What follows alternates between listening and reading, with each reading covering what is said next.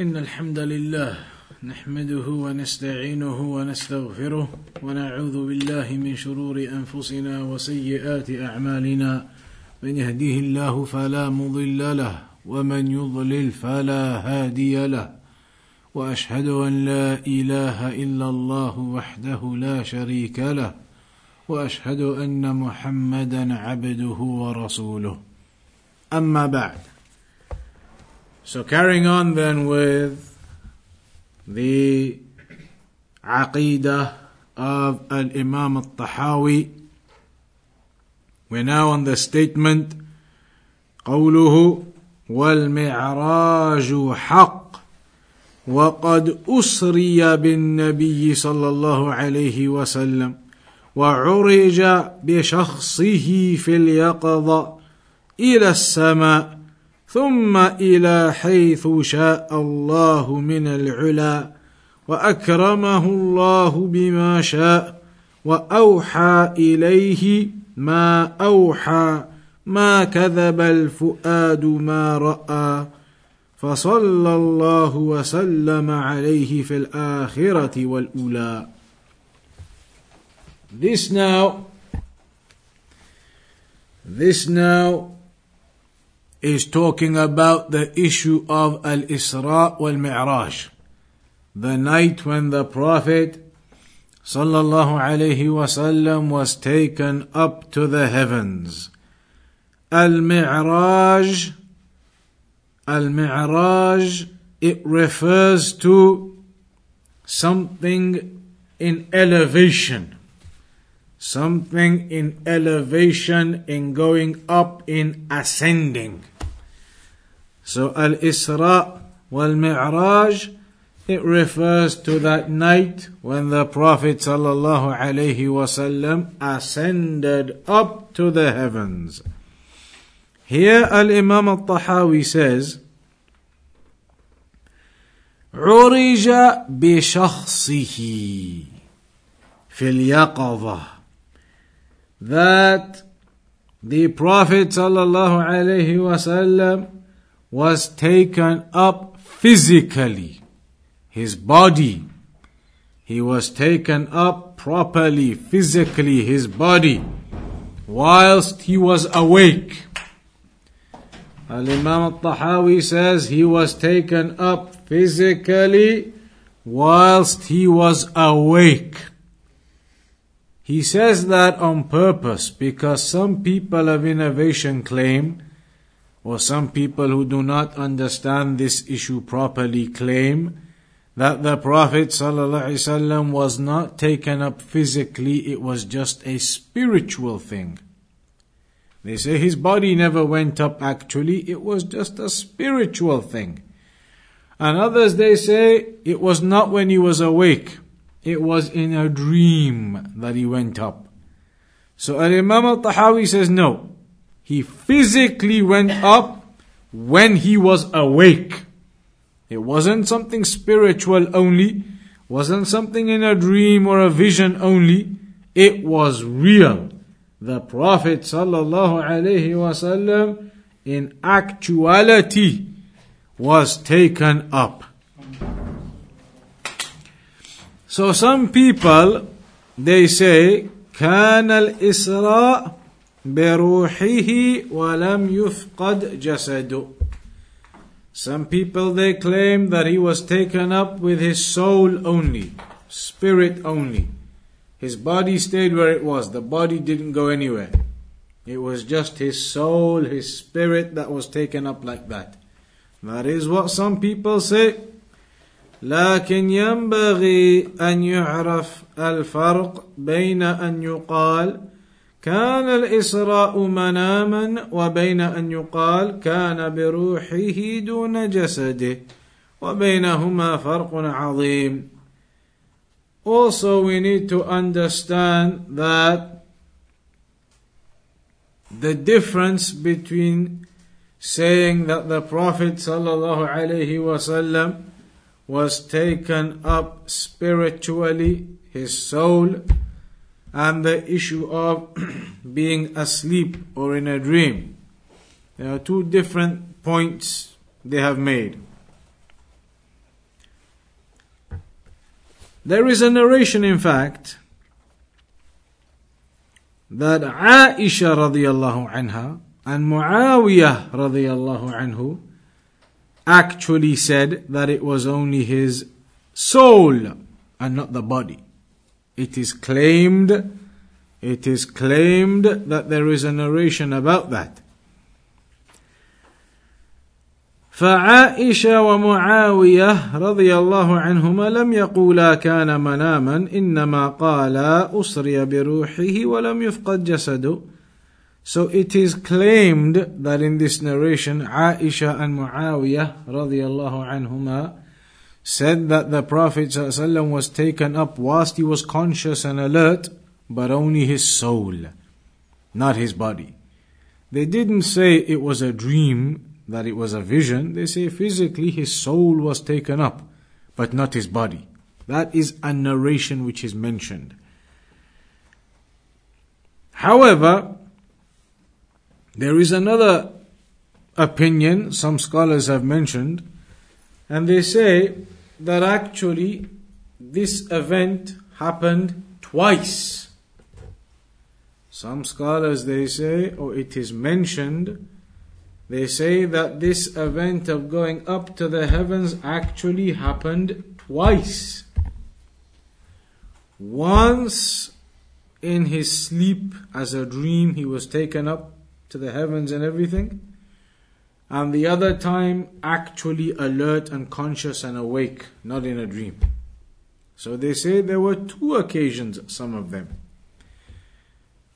And Maybe the reason why they say this is because there are some narrations that may indicate that it was in sleep when this happened. And others clearly highlight it was not sleep, it was conscious and awake and alert. So maybe they wanted to try and combine between all of those narrations and they came up with this opinion that maybe this happened twice. Maybe once the Prophet ﷺ was taken up in a dream, in a vision, he was taken up and shown everything. And on another occasion, that physically conscious and alert and awake, he was taken up and shown everything. So that is something some of the scholars they mention. Uh, and some of them even say, the ones who talk about this happening twice possibly, some of them say that it actually occurred once before the revelation began. And then it occurred again after the revelation had begun. So you have some differences like that. However, what is correct is what Al Imam al Tahawi has mentioned here that the Prophet ﷺ was taken up with his body physically body and soul, physically conscious and alert, not in a dream.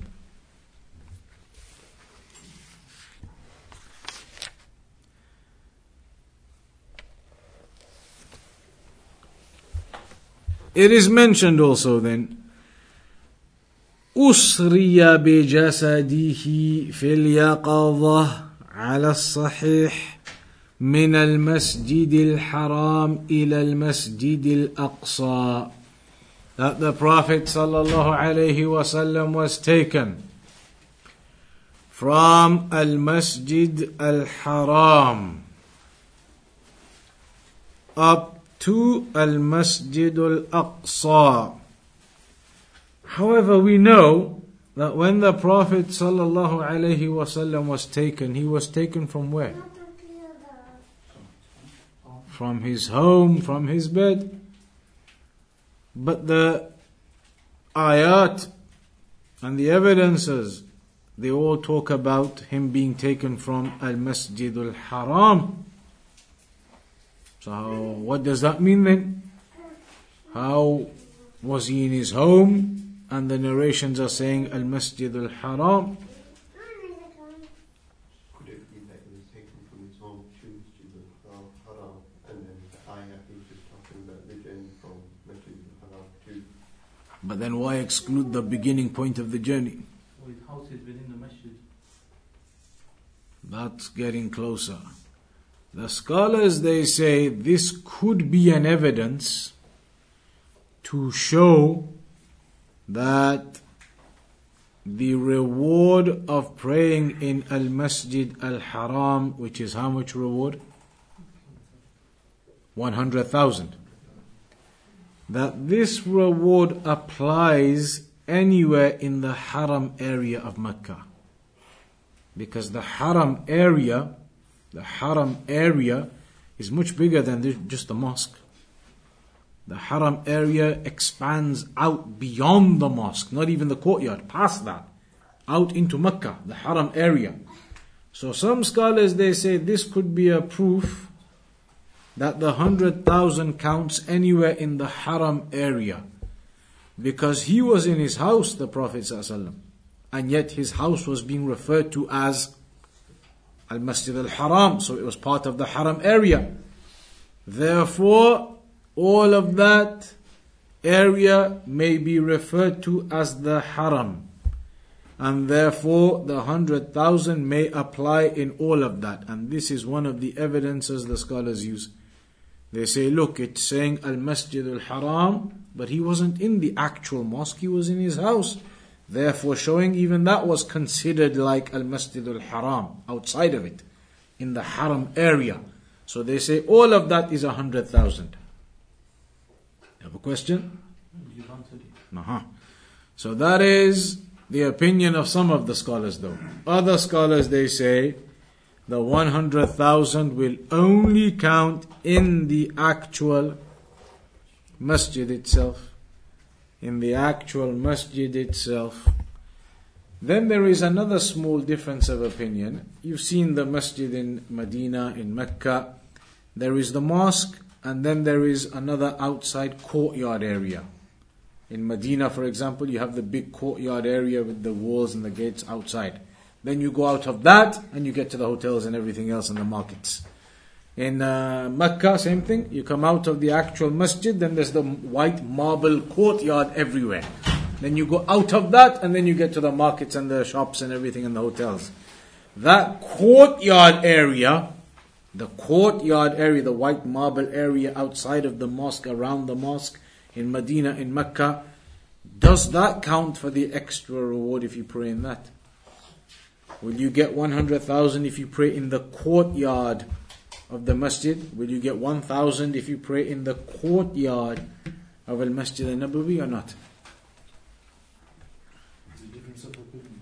Well, that's what it is, but what's the answer?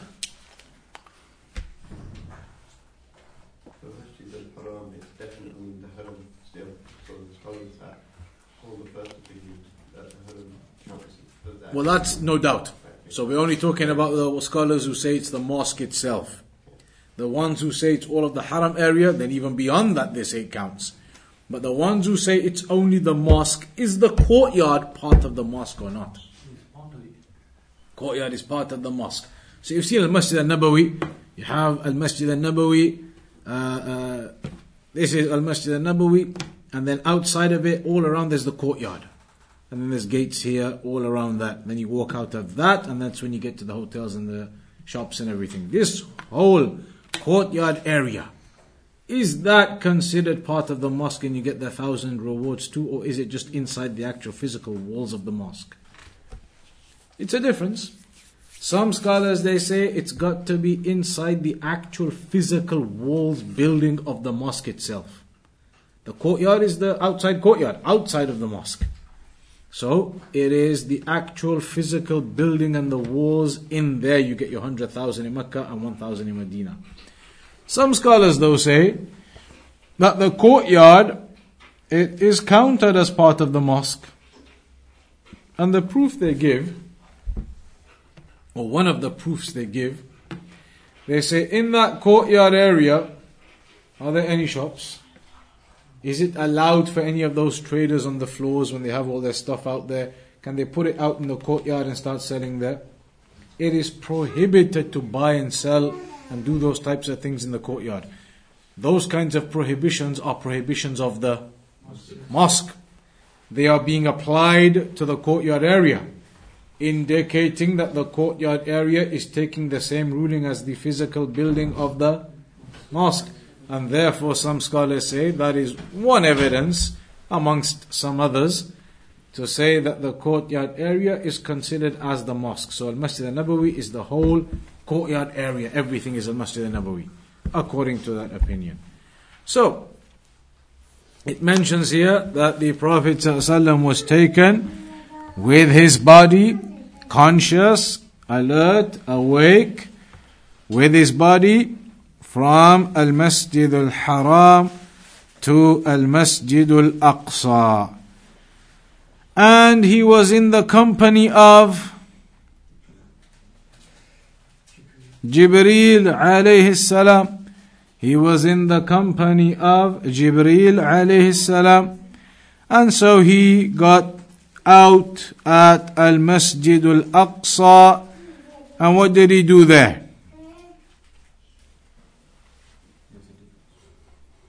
Well, what's the general statement of what he did there? What happened there at Masjid al Aqsa when he went there? What happened? So he led all of the prophets in prayer. صلى بالأنبياء إماما He prayed with all of the prophets as the Imam. He led the prayer with all of the prophets behind him.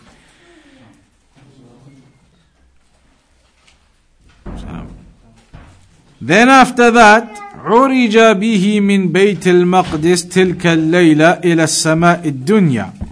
After that, he was then taken up from there. He was then taken up after that, up to the first heaven. Up to the first heaven. And then Jibril alayhi salam sought permission for that first heaven to be opened so they could enter. And so it was opened.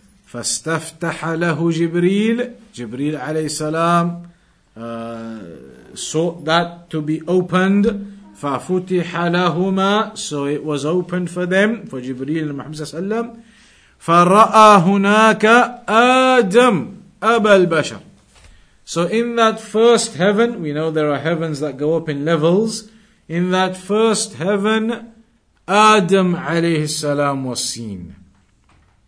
The Prophet sallallahu alayhi wasallam saw Adam alayhi salam in that first heaven. فسلم عليه So he gave him salam. فرحب به ورد عليه السلام So he welcomed him and returned the salam. وأقر بنبوته and he acknowledged the prophethood of the Prophet ﷺ. So that meeting occurred between the Prophet sallallahu alaihi wasallam and Adam alayhi salam on the first level in the first heaven. Then after that, Jibril alayhi salam and the Prophet ﷺ were taken up. They went up to the second heaven, and Jibril alayhi salam sought for that to be opened, and so it was opened for them, and they entered. فَرَأَى فِيهَا And in the second heaven, in the second heaven, the Prophet saw Yahya, the son of Zakaria, and Isa, the son of Maryam. So he met them and gave salam to them, and they replied the salam, and they welcomed him, and they acknowledged his prophethood. Isa alayhi salam and Zakaria alayhi salam, they uh, acknowledged the prophethood of Muhammad sallallahu alayhi wasallam. Then after that, they went up further to the third heaven. And the same again, the door was opened and they entered. And when they entered into the third heaven, the Prophet sallallahu alayhi wasallam saw Yusuf alayhi salam. So he gave him salam and uh, he welcomed him. Yusuf alayhi salam gave salam to the Prophet and welcomed him and acknowledged his prophethood. Then after that they went up to the fourth heaven. And in the fourth heaven they saw Idris. Idris And Idris alayhi salam gave salam to the Prophet and welcomed him and acknowledged his prophethood. Then after that they went up to the fifth heaven. And in the fifth heaven, they saw in it Harun and or Harun the son of Imran. Harun the son of Imran. And so Harun gave salam to the Prophet and welcomed him and acknowledged his prophethood. Then on to the sixth heaven, they saw who in the sixth heaven? Musa alayhi salam. So Musa alayhi salam gave salam to the Prophet sallallahu alayhi wasallam, welcomed him and acknowledged his prophethood. فلما جاوزه بكى موسى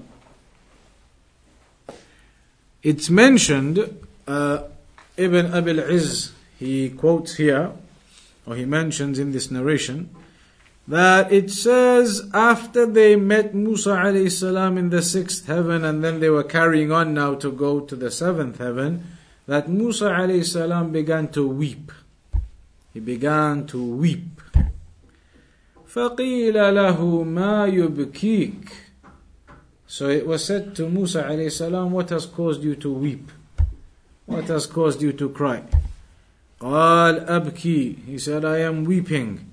لأن غلاما بعث بعدي يدخل الجنة من أمته أكثر مما يدخلها من أمتي He said, this young man was sent after me referring to the Prophet Muhammad sallallahu he was sent after me and a greater number of his ummah will enter paradise than mine. The ummah of Musa alayhi salam, how many followers he had was huge. But it was not as big as this ummah of Muhammad sallallahu There's a narration where the Prophet sallallahu says that he saw a huge amount of people shown to him and he thought this huge amount of people was his ummah. But it was said to him, this is the ummah of Musa alayhi salam. Then an even bigger amount was shown to him, and this is your ummah. So Musa alayhi salam, he was weeping. He said, this man came after me, and more of his ummah, a greater number of the ummah will enter paradise than mine. Then the Prophet ﷺ continued and he was taken up to the seventh heaven. And in the seventh heaven he met Ibrahim alayhi salam. In the seventh heaven, Ibrahim alayhi salam. فسلم عليه ورحب به وأقر بنبوته So Ibrahim alayhi salam gave salam to the Prophet sallallahu alayhi wasallam and welcomed him and acknowledged his prophethood. ثم رفع إلى صدرة المنتهى ثم رفع له البيت المعمور ثم عرج به إلى الجبار. Then after that he continues to be raised up until he goes to even البيت المعمور what is البيت المعمور So it is basically in simple terms the equivalent of the Kaaba in the heavens. In the heavens, there is, in simple terms, an equivalent of the Kaaba. It is known as Al Baytul Ma'mur. And that is where the angels go and they do worship. They go in and they pray and they do tawaf, etc. They do their worship. 70,000 every day. When that 70,000 has been in and they exit, another 70,000 new ones come in. When they finish and exit, another 70,000 new ones come in. Once an angel has got the turn, it will never get a chance to come back around and get another turn. So many groups of 70,000 waiting, they will never get a chance to come back around again. So this is an evidence the scholars used to say, look at how many angels there are. 70,000 every day, new ones. 70,000 new ones every day. In a week, how many? 490,000? 70,000 every day times 7? 490,000. So that's what? Half a million? Half a million in a week? A million in two weeks? You can carry on and do your figures. New bunch of 70,000 every day. New ones. Not repeats. And how many? That's just in two weeks we have a million. You start counting 1400 years from the time of the Prophet and it's not even from there it begins. It begins from whenever it begins. And it carries on up until it carries on. So those numbers are bigger than your phones and calculators can hold. They are bigger than your calculators and phones can hold. You have to have the E number at the end. That's the numbers of the angels. So here it's mentioned that he goes past that as well. And then he is finally raised up to Allah subhanahu wa ta'ala. And then what happened? When he's finally now raised up to Allah subhanahu wa ta'ala, Allah speaks to him and obligates upon him the five daily prayers. However, initially it was obligated upon him as 50, 5 0. The first obligation was 50 prayers. That is what was obligated upon the Prophet. So he accepted that. 50 prayers every day for this ummah. That was going to be the ruling. He accepted and started coming down. When he came down past the seventh heaven into the sixth heaven, in the sixth heaven was Musa alayhi salam. So Musa alayhi salam asked him, as the Prophet was now descending and coming through the sixth heaven, Musa alayhi salam asked him, Bima umirta? What have you been commanded with? What did Allah command you with? What did Allah command you with? What have you been commanded with? So the Prophet ﷺ said to him, بخمسين صلاة 50 prayers. Allah has commanded me for my ummah that we pray 50, 50, 50 prayers every day. فقال So Musa alayhi salam said to him, إن أمتك لا تطيق ذلك your ummah will not be able to handle that. Your ummah will not be able to burden that. They won't be able to do 50 prayers every day. And in the other narrations it mentions where he said, إني قد جربت الناس من قبلك that I have already experienced the people before you. I have already experienced the people before you, his own ummah. And he knows the levels of the people. And he says, Your ummah will not be able to do 50 prayers every day. ارجع إلى ربك فاسأله التخفيف لأمتك. So Musa alayhi salam says to him, Go back to your Lord and ask him to make it less for your ummah. Ask him to make it less for your ummah. فالتفت إلى جبريل كأنه يستشيره في ذلك so now who was with the Prophet ﷺ as well, obviously? Jibril was with him. Jibril was now taking him down. So now they stopped in the sixth heaven. Musa alayhi salam is saying to him, Go back. Go back and ask for less. So the Prophet ﷺ looked towards Jibril alayhi as if to consult Jibril alayhi that can we go back as if to consult him that can we go back so Jibril alayhi indicated to him, Naam, in shi'ta. Yes, if you, if you wish. Yes, if you wish. So, فعلا به جبريل حتى أتى به الجبار So then Jibril alayhi salam took him back until they came back to Allah subhanahu wa ta'ala. And so Allah subhanahu wa ta'ala then after Prophet Muhammad asked for it to be reduced, reduced it by 10. فوضع عنه عشرا ثم نزل حتى مر بموسى فأخبره فقال ارجع إلى ربك فاسأله التخفيف فلم يزل يتردد بين موسى وبين الله تبارك وتعالى حتى جعلها خمسة So when the Prophet ﷺ went back to Allah to ask for less, after Musa ﷺ had told him 50 prayers every day will be too much for your ummah. So the Prophet ﷺ went back and asked, and it became 10 less. It became 40. So then he took that 40 prayers, got the reduction now. So now he was coming back with Jibreel alayhi salam passing through the seventh, through the sixth. When they got to the sixth, Musa alayhi salam asked him again. So what happened now? How, what's the commandment now for you? So now the Prophet told him 40. Musa alayhi salam said, I experienced my ummah before. And your ummah will not be able to do 40 prayers a day. Go back and ask for less. So then again, the Prophet ﷺ goes back and asks for less, and it becomes 30. So now they're coming back. When they get to the sixth heaven, again Musa ﷺ says, "What? What's the command now? What happened?" So then the Prophet ﷺ tells him, 30 now." Musa ﷺ says, "I experienced my people. Your ummah will not be able to do 30." Go back and ask for less.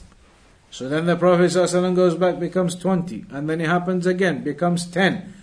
Happens again, even at 10. Musa ﷺ says, Your ummah will not be able to do 10 prayers a day. Go and ask for less. So again, the Prophet ﷺ goes back and it becomes 5. Even at 5, when the Prophet ﷺ was coming back down, Musa ﷺ said, Even 5 five in the day, go and ask for less. But the Prophet ﷺ said, I've been back asking for less so many times that now I am shy to go back and ask again. I'm gonna stick with the five, I'm gonna be pleased with the five, leave it at the five. And so he didn't go back again, and it was established as five prayers in the day. Even though you get the reward of the full original 50. Because every good deed you do is multiplied by 10. So one prayer, you get the reward of 10 prayers. Five prayers in the day, you get the reward of 50 prayers. So you only pray five, but you get the reward of the original 50. So that is what occurred on that night. Uh, and it mentions at the end when Musa salam said, Go back and ask for less, even less than five, that the Prophet said, قد استحييت من ربي that I am now shy in front of my Lord ولكن أرضى وأسلم but now I'm gonna be pleased with this and submit to this and leave it at the five so then it was left at the five that is the event which occurred. The Prophet wasallam, when he returned after that event, when he returned and he told the people what happened, he told them that he was taken up to the heavens to all of the heavens through the first, the second, the third to the seventh and above, and he spoke with Allah and he came back, and that he did all of this in one night. That he went from Mecca to Jerusalem, and then up to the heavens, and then back, all of it in one night. Of course, in those days and the modes of transport, it was impossible typically to go from Mecca to Jerusalem and come back in one night. So when the Prophet ﷺ told the people this, the mushrikun began to mock him. They began to laugh at this. And later on, when they saw Abu Bakr, when they saw Abu Bakr after all of this news had spread now about the Isra al Mi'raj, they said to Abu Bakr, Have you heard what your friend is saying? They were mocking him making a joke out of him. They, they saw Abu Bakr, bumped into him, and they said, Have you heard what your friend is saying? he thinks he went all the way to Jerusalem and to the heavens and came back in one night. And they were laughing at him. laughing at him, making a joke. Have you heard what your friend is saying, Muhammad?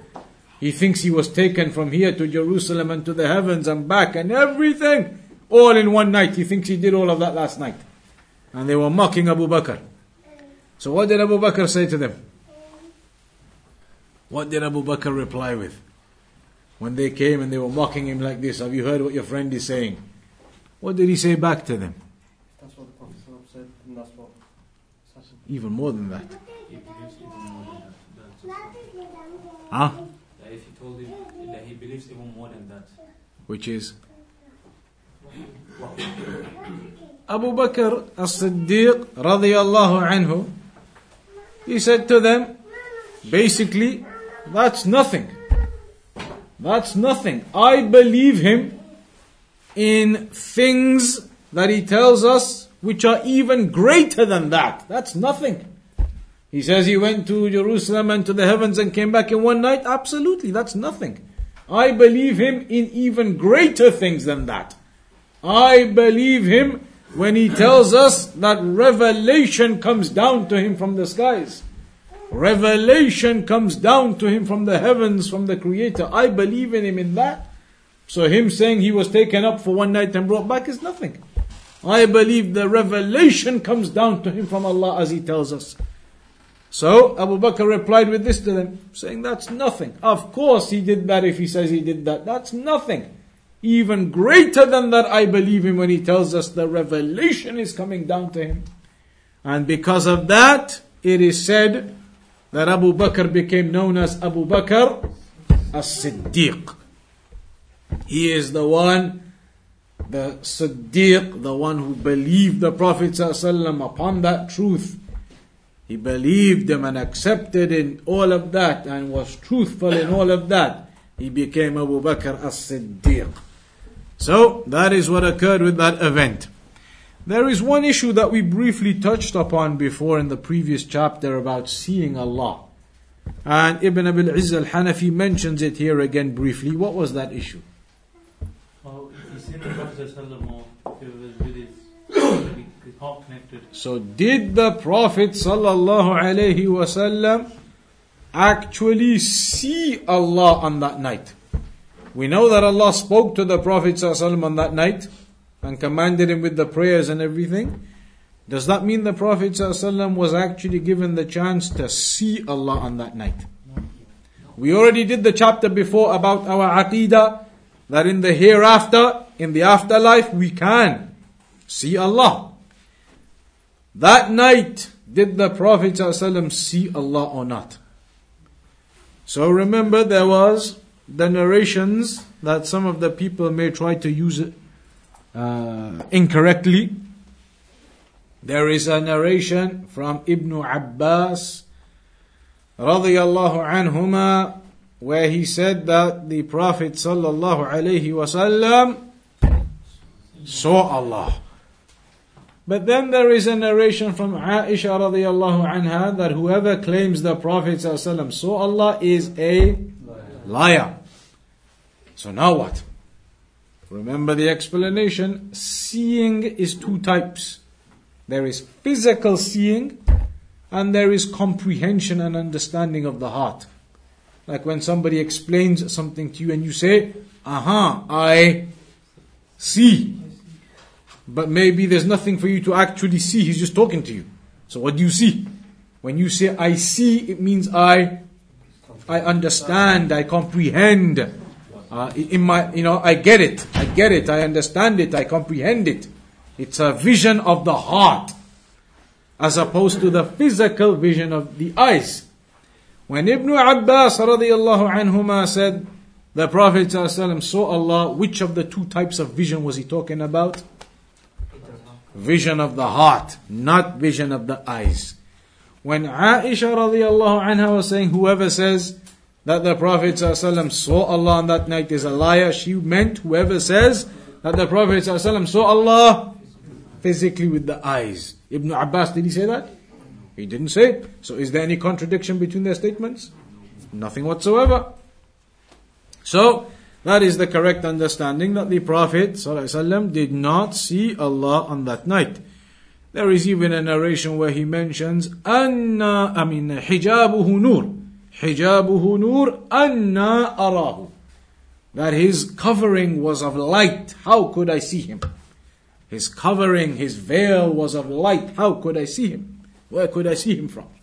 So that is the correct belief regarding that, that the Prophet ﷺ did not see Allah on that night, but rather it was a vision of the heart, not a vision of the eyes.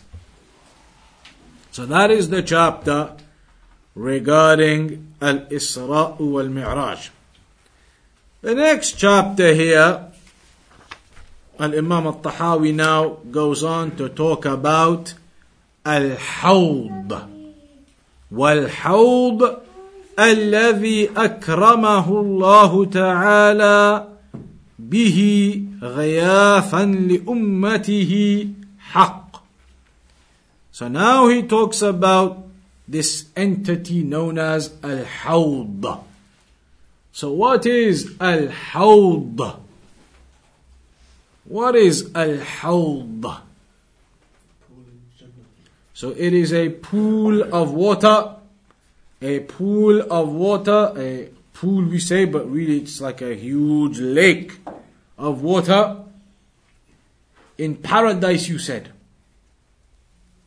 That was the definition you gave. Any comments on that definition? So where is it then?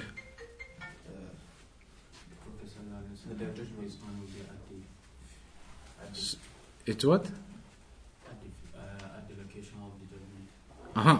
So, when everybody is resurrected on the day of resurrection, they are all going to be upon the lands of resurrection.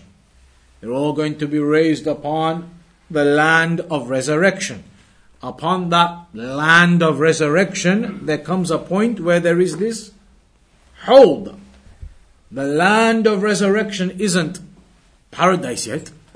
The land of resurrection where everybody is resurrected and then the judgments occur, the accountability, the weighing scale, everything happens on the land of resurrection.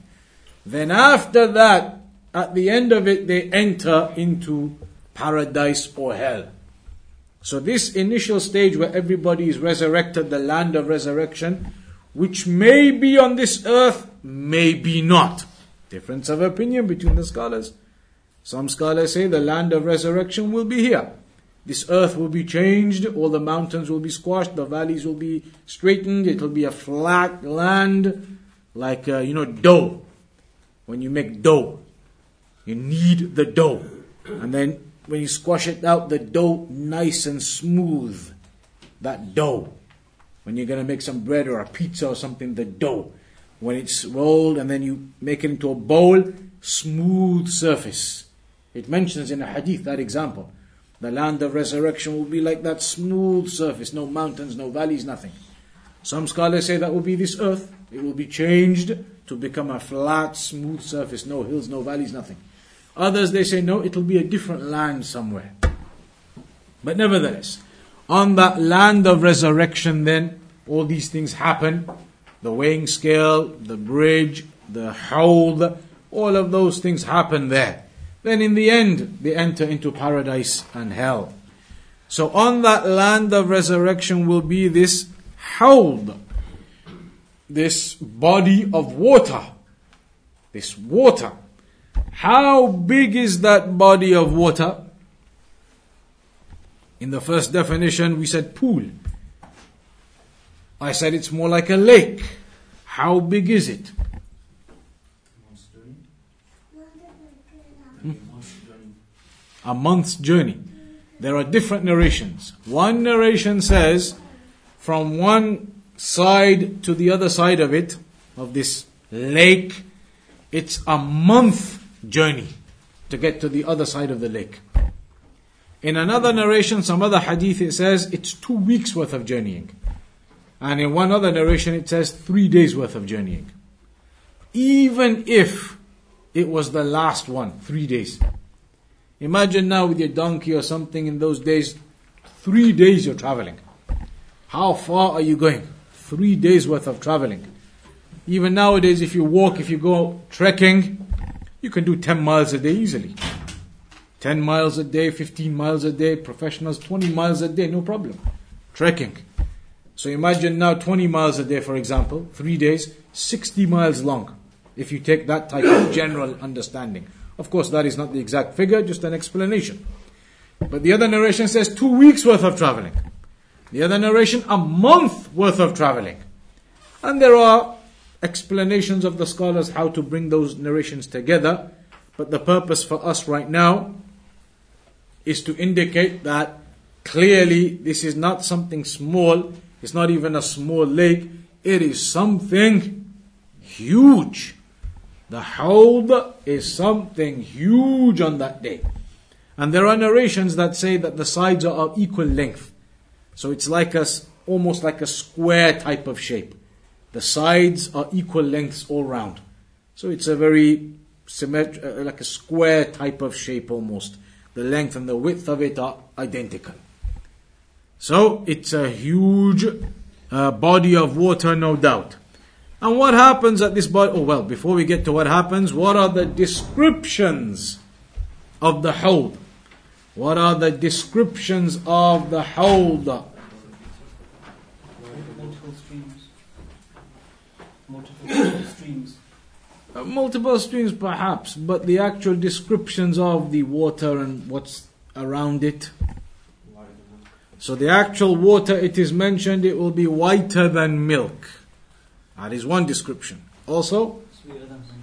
sweeter than honey. That is another description. Also, it's more beautiful smelling than musk. That's another description.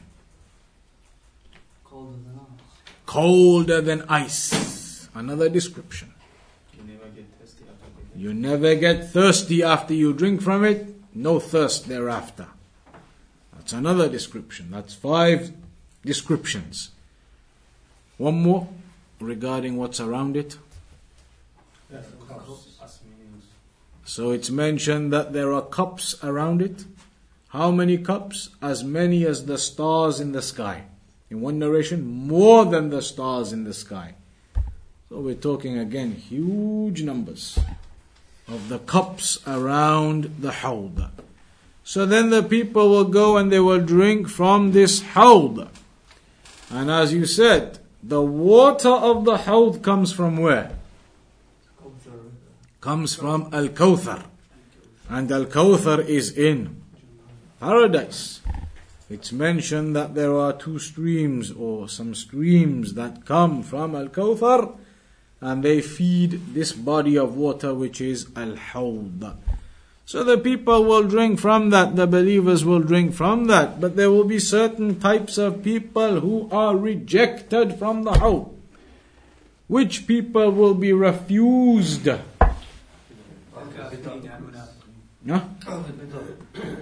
Ahlul Bid'ah, the people who were upon innovation and deviancy after the Prophet ﷺ. That's one. Who else?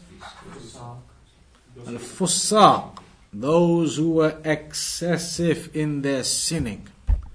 They will be refused. And the third and the obvious, Al Murtaddun, the apostates, will be refused to drink from the pond.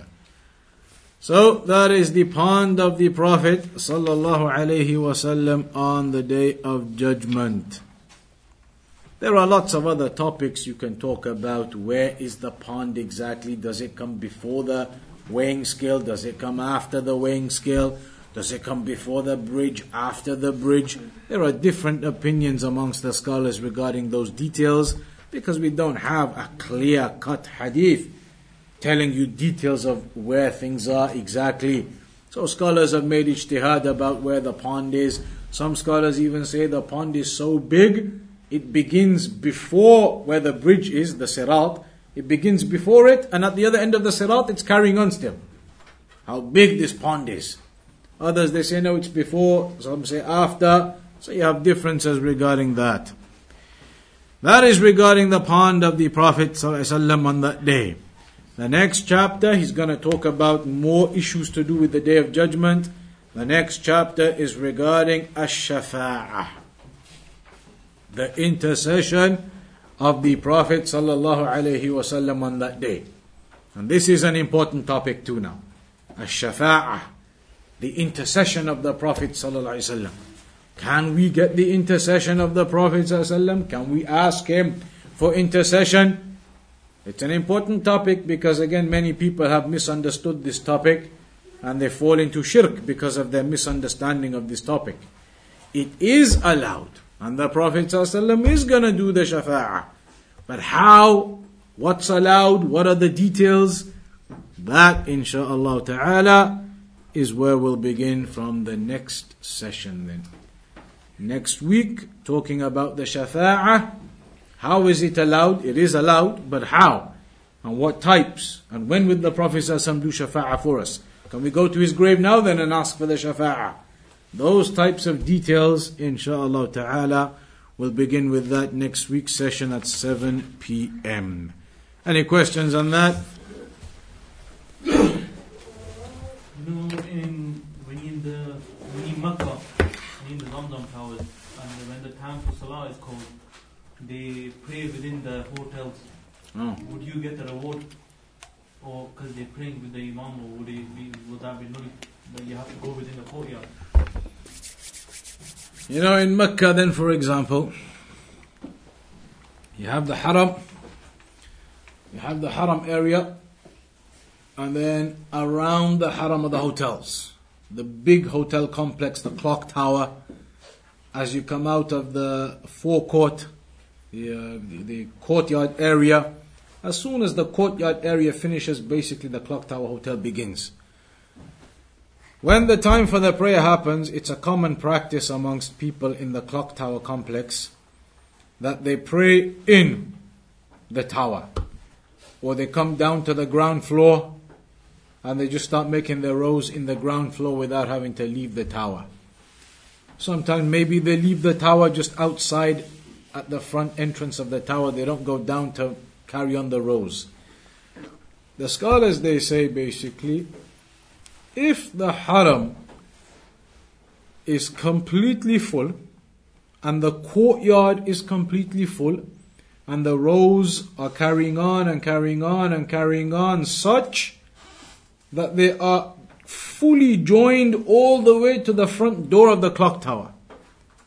And that can occur easily. With that amount of people in certain times, that's very simple. The distance is small from the clock tower entrance to the courtyard. So if the rows are so full that they are carrying on, carrying on, carrying on all the way up to the door of the clock tower, and then inside carrying on, carrying on, that's completely legitimate then, and you get your hundred thousand. Because you are now in fully connected rows all the way to where the Imam is. Imam, then the rows, rows, rows, rows, rows, all the way outside to the door of the clock tower. In Hajj time, forget the clock tower. They go beyond the clock tower out onto the streets. Out onto the streets in Hajj time. Beyond the courtyard, beyond the hotel area, beyond out into the road on the streets, the rows are carrying on the same jama'ah. In that case, no problem. Then you're connected even if you're a mile away. And the rows are all carrying on from that jama'ah, you're in the jama'ah. But the issue is, when the rows are there and then there's a gap. There's a gap after the courtyard to the entrance of the clock tower and then they carry on in the clock tower with this gap in between. So their bunch there isn't connected to the rows that are connected to the imam. That is a problem, the scholars say. You are now disconnected from the jama'ah. And if you're disconnected from the jama'ah, then there's an issue and you shouldn't be praying like that. You should go ahead, outside, and go and join the row where it finishes. Then from there, people carry on joining and joining. And if it gets to the clock tower, the last bunch will pray there. But the first bunch straight away shouldn't start making rows there. And there's a huge gap yet, it hasn't even filled up yet. So when there's a huge gap, you shouldn't pray like that. You should go and join the rows where they are. Carry on filling them up, filling them up. Eventually, the latecomers, if it gets full right to the door, they can line up there, no problem. But initially, you can't. Initially, you shouldn't. On top of that, they have an actual prayer room in the clock tower in the hotels. You shouldn't pray in those prayer rooms saying, I'm in the jama'ah behind the imam. You should go out and join the rows. You're supposed to be connected in the rows. It isn't really a suitable thing to be out there miles away, no connection of the rows, nothing say I'm praying. In your rooms, even, they have the radio. You can hear the jama'ah going on, hear the iqama, hear the imam, Allahu Akbar, people in their room, mashallah. Allahu Akbar. Praying behind the imam. Don't disturb me, I'm praying jama'ah behind the imam. Praying jama'ah behind the imam. Imam says, oh, he reads, he, or oh, listen, the, put the radio into number five, get the volume high, or maybe even on the TV, the live stream.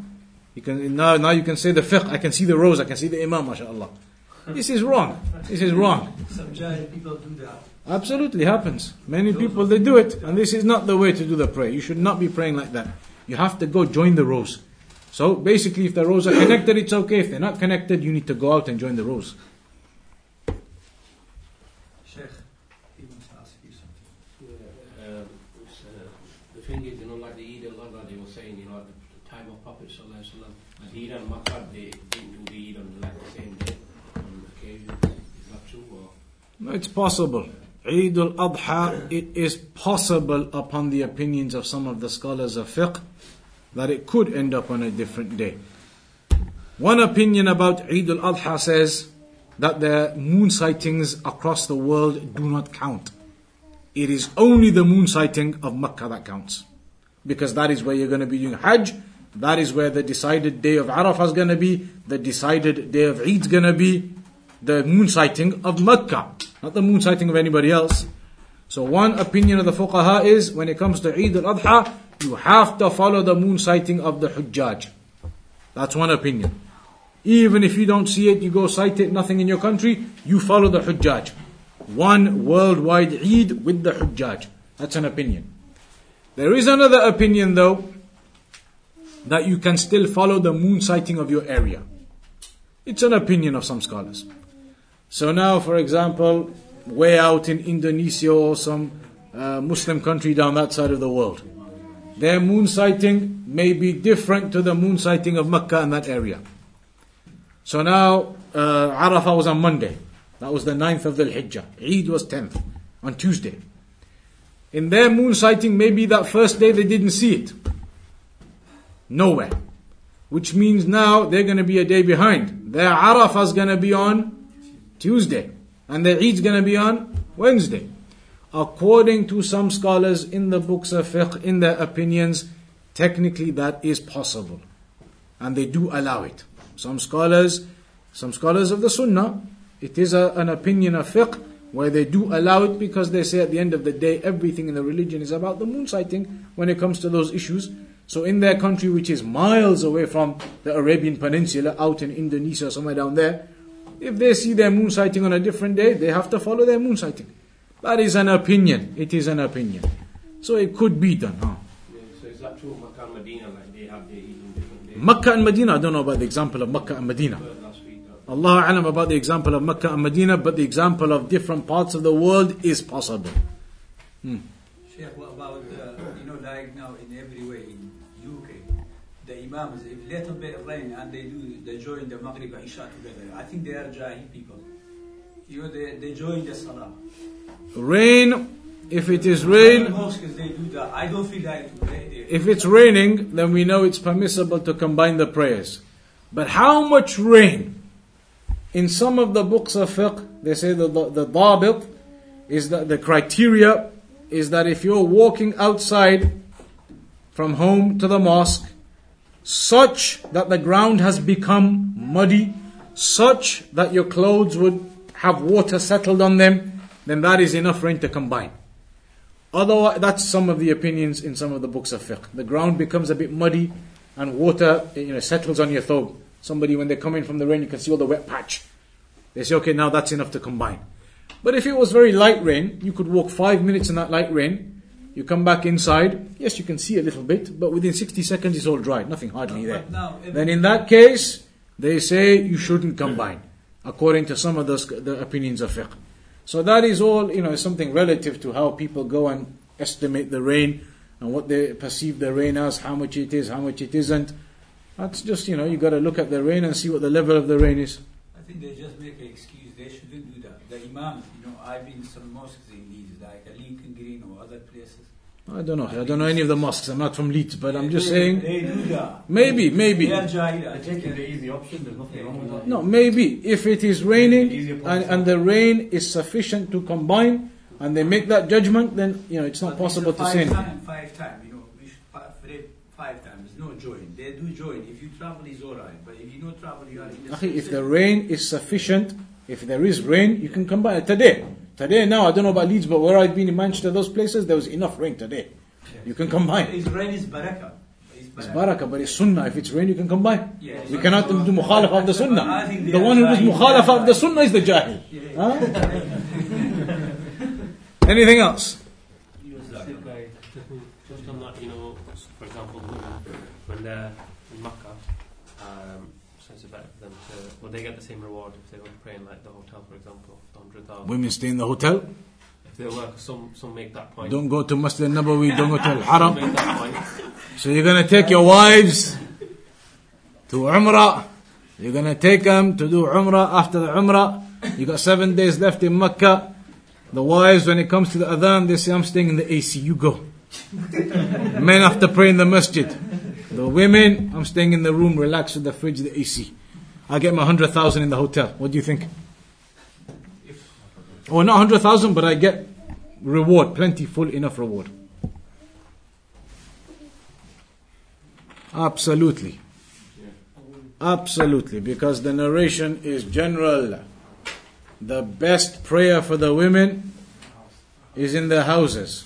It includes Makkah and Medina.